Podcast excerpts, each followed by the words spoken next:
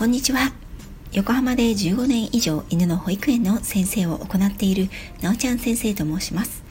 こちらの番組ではたくさんのワンちゃんや飼い主さんと関わってきた私が日本の犬と飼い主さんの QOL を上げるをテーマに犬のあれこれについて私個人の見解からお話ししています。時には子育てネタや留学時代や旅行の思い出などのお話もお届けいたします。さて今回は子育て、犬育てというテーマでお話をしていきたいと思います。これは長年ですね、長年といっても1年ぐらいですかね、私が配信を始めてからなので、長い間ですね、私がテーマに取り上げたいなと思っている話題でした。ですので、子育て、犬育てというテーマで今後もいくつか気がついた時に配信をしていきたいと思います。子育てと犬育て、私は両方とも経験をしていますが、これらですね、共通する部分がたくさんあるんですね。共通する部分もあるし、共通しない部分ももちろんたくさん山のようにあります。そして今回共通する部分としてご紹介させていただくものは、段ボールです。巣ごもり生活をね、先週していた我が家には段ボールがたくさん届きました。この段ボールなんですけれども、子供は段ボールが好きですよね。段ボールね、小さいお子さんから、うちは、えっと、小学2年生なんですけれども、小学校低学年ぐらいまでは、かなりいろんな遊びに使えます。小さいもの、大きいもの、大きさによって用途いろいろ使えると思いますが、私の息子ですね、小学2年生の息子は、YouTube で見た、えっと、ロボットですね。自分がこう、ロボットみたいに段ボールを切るというあの、ものに憧れてですね。早速、お家に届いた、えっと、下の子用のね、おむつの大きな段ボールを、頭を、頭と手を通すところ穴を開けて、ロボットを作っていました。そこにイラストを描いてですね。そしてもう少し小さい段ボールについては、頭にかぶるヘルメットのようなものをあの作っていましたね。こういったね、工作作業というのは子供にとってもとてもあのいい刺激になると思って我が家では段ボールが届いたらまず子供にですねこれで何か作る？と言って意見を聞きます。たまにね、えっと、下の娘と上の息子の意見が割れて喧嘩になることもあるんですけれどもそこはね、えっと、仲良くなるべく使えるようにえっと段ボールの数を揃えてからこの段ボール使う？と聞いたりします。そして段ボールにこう使うとなったらそれは、えーと、あまりね細かく指示をしないように自由に発想を出してもらってもし私の手が必要な時にはあの私の手手伝いをしてもらう。手伝いをしてという形で呼んでもらうようにしてます。例えばね下の娘はあの多分ね、彼女なりに3歳児なりにですね、頭の中に構想はあるんだと思うんですけど、うまく何か段ボールにお絵かきができないとか、もちろん、あの、まだね、ハサミは危なくて大きなものを切らせたりとかはしていないので、ね、ここを切ってほしいっていう時には私が代わりに切ってあげたりするわけですね。そしてですね、えっと、これと同じように牛乳パックね牛乳パックも、えっと、意外と、えっと、工作に役に立ちます。これはですね、えっと、保育園、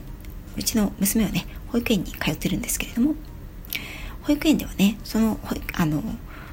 牛乳パックの中に新聞紙をたくさん詰めて、蓋を閉じてですね、それをブロックのように積み上げて椅子を作ったり、踏み台を作ったりしているんですね。なので、えっと、まあ、寄付をするために基本的には牛乳パックあの取っておくんですけれども分解しないでですね先週引きこもり生活の時はですねかなりこれが役に立っていろんな、えっと、工作 にあの使うことができました。そして子供たちがねあの飽きたら段ボールをや紙パックはどうするのか。これは、えっと、ワンちゃんの方に使い回されます。ね、具体的にどのようにあの段ボールを使うのかと言いますと巨大な段ボールに関してはですね、えっと、その中に、えっと、入る練習をしたりします。これですねあの体の小さなプードルちゃんとか小型犬ちゃんは、まあ、うちのワンちゃんもそうなんですけれどもドアをねあの切り抜いてあげておいてそこにハウスと言って入るっていう練習をしたりします。これはですね実は避難所などでとても便利になります。またですねえっとそのハウスというか段ボールに片っぽのところにね穴を開けてその中にトイレシートを引いておくことで簡易的なトイレができますね。でうちのあのワンちゃんは、えっと、オス男の子のワンちゃんなのでまあ虚勢はしてるんですけれども足を上げてトイレをするので普段はあの枠付きのあのトイレを使ってるんですね。ですが、えっ、とこれね例えばうん出かけた先とか、まあ、旅行先とか、うんあとはねもしいざという時に避難をしたりとかした時に枠付きのトイレなんて、えっと、持ってね避難できると限りませんから段ボールの中にねあのこういった、えっと、トイレシートを引いてですねそこで用を足してもらえば周りも汚さずに一石二鳥なわけですね。でこういうのはですねあのいざという時に突然これでやってって言ってもなかなかできなかったりするので普段から、まあ、こういった大きな段ボールが出て子供たちが遊び終わってねもう使わないよもうあのね見事に見事にあげていいよっていうふうに許可がおりましたらちょっとねそういったトイレトレーニングをしたりとかねお店に保育園の方にね犬の保育園の方に持って行って小型犬ちゃんのハウスの練習をしたりですとかそういうふうに活用しています。ただでは捨てないですね。そしてですね、えっと、もう一つ、あの、楽しめる。中くらいの大きさや、まあ、大きい、あの、段ボールでも楽しめるんですが、中くらいの大きさの段ボールは、それもね、捨てる前に、えっと、子供たちに遊んでもらって、子供たちが使い終わったら、私の方で、えっと、その中に、えっと、いろんなものを詰め込みます。具体的には包装紙ね、大きい包装紙や新聞紙、そして、えっと、トイレットペーパーの芯など、こういった汚れでもいいようなものをね、あの、たくさん詰め込みまして、その隙間におやつを隠すんですね。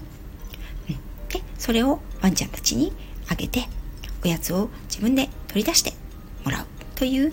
遊びを、宝箱を作ります。これは以前の配信でもお話をしたと思うんですけれども、こういった、あの、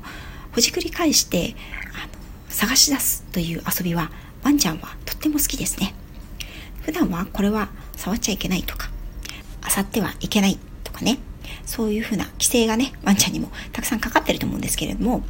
ここぞとばかりにね、さあ、この中におやつがいくつ隠れてるでしょうか探してみてくださいという感じで、こういった宝箱をね、時々作ってプレゼントしてあげると、えっと、ワンちゃんはね、すごく喜んで、あの、その、狩猟本能といいますか、探し出す自分であの獲物を探し出して食べるという本能がとても刺激をされます。そしてね、これ鼻を使う遊びにもとてもいいので、段ボールね、もしお家に大きなものとか、中くらいのものでも結構なんですが、届きましたら、ぜひ捨てる前にお子さんや、えっと、ワンちゃんにこういった遊び、ね、使ってみてはいかがでしょうか。我が家ではね、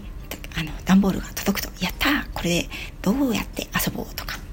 これをどうやってワンちゃんたちにプロデュースしようというふうに考えて、えっと捨てる前にたくさん使ってから段ボール様ありがとうございましたということで、あの、ゴミ箱に、ゴミ回収所に持って行ってますね。はい。ということで、今回は子育て、犬育てテーマということで、ワンちゃんとお子さん両方とも楽しめる段ボールの使い方をご紹介いたしました。またね、あの、いずれどこかで違うテーマで配信をしていきたいと思います。今回も聴いていただきありがとうございました。